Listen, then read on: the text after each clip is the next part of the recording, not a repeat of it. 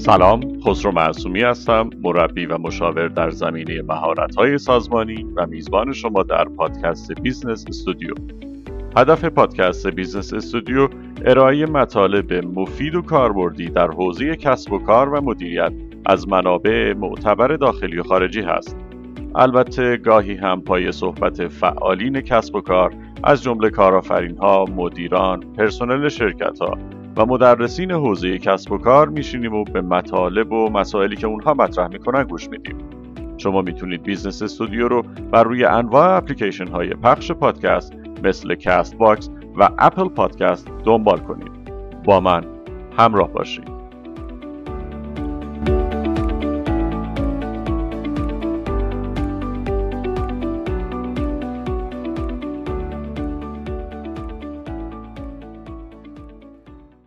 این اپیزود نهم از پادکست بیزنس استودیو هست و خلاصه مطلبی است با عنوان گوگل این ویژگی رو مهمترین ویژگی تیم های موفق می این مطلب در 20 نوامبر 2015 در بیزنس اینسایدر منتشر شد. در اواخر دهه 1990 در بیمارستان های آمریکا خطاهای پزشکی که مشکلات جدی به وجود می آوردن خیلی افزایش بده کرد.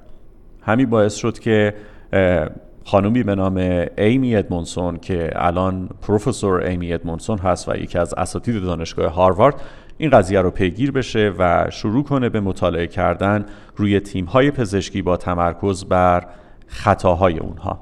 خانم ایمی ادمونسون حین مطالعاتش متوجه شد که و در کمال تعجب هم متوجه شد که تیم های پزشکی موفق و ممتاز خطاهای بیشتری دارن نسبت به تیم های پزشکی که حالا عمل کرده نسبتا موفقی دارن یا عمل کرده ضعیفی دارن.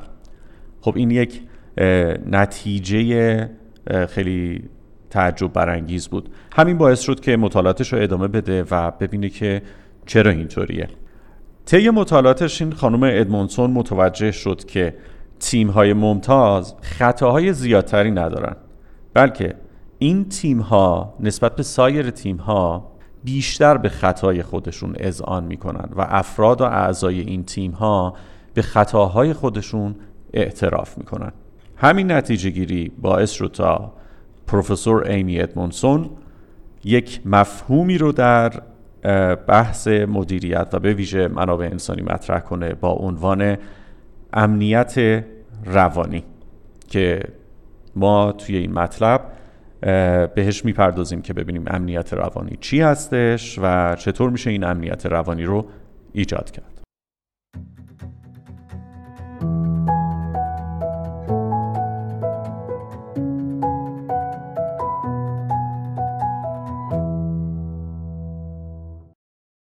بنا به تعریف پروفسور ادمونسون امنیت روانی یا psychological safety باور مشترک در میان اعضای یک تیم به این هستش که در صورت ابراز مخالفتشون ابراز فکر و عقیدهشون همچنان ایمن هستن و قرار نیست که تنبیه بشن یا توبیخ بشن به خاطر ابراز نظرشون. یعنی یک نوع آزادی بیان و آزادی فکر در سازمان هستش. که همین باعث میشه که افراد جرأت داشته باشن شجاعت داشته باشن که اگر خطایی می‌کنند خودشون یا در تیمها خطایی رو شاهد هستن مشکلی رو می‌بینن بتونن این مشکل رو عنوان بکنن. ولی خلاصه میشه نتیجه گیری کرد. یکی از وجوه متمایز تیمهای ممتاز وجود امنیت روانیه. یعنی اینکه صداقت نه تنها بهایی ندارد بلکه مورد تقدیر و پاداشم قرار می‌گیره. حالا کمی به سازمان و تیم خودمون فکر کنیم ببینیم که صداقت در تیم ما چه جایگاهی داره و ببینیم آیا خیلی از خطاهایی که خطاهای فاندامنتال هستن و مشکلات جدی به وجود میارن به خاطر این نیست که افراد ترس از این دارن که صادق باشن و بعد یک جا ما با مشکل مواجه میشیم که دیگه در حقیقت فیکس کردنش و حلش خیلی سخت و پرچالش هستش.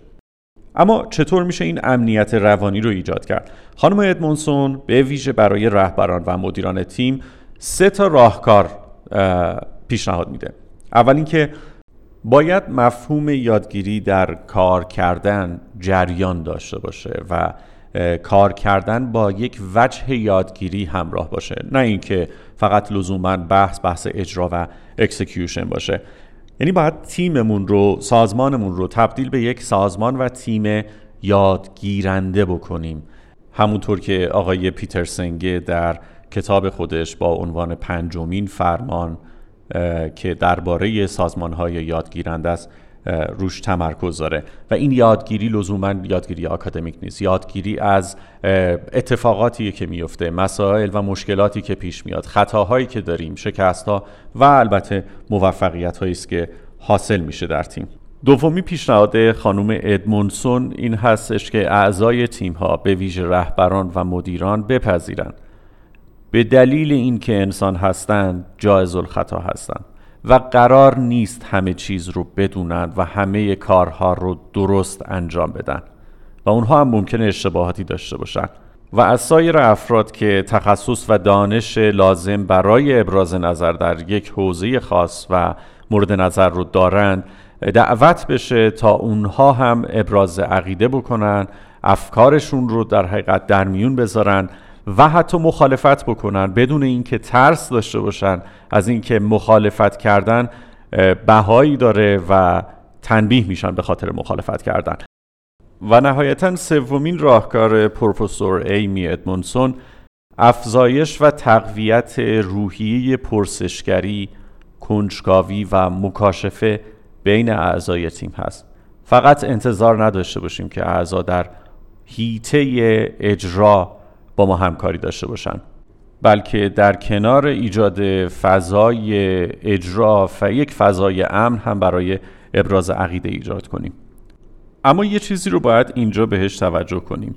اختیار آزادی بیان آزادی بیان نظرات و افکار یک روی سکه است. یه روی سکه مسئولیت پذیری و پاسخگویی افراد هستش که اون رو هم نباید فراموش کنیم.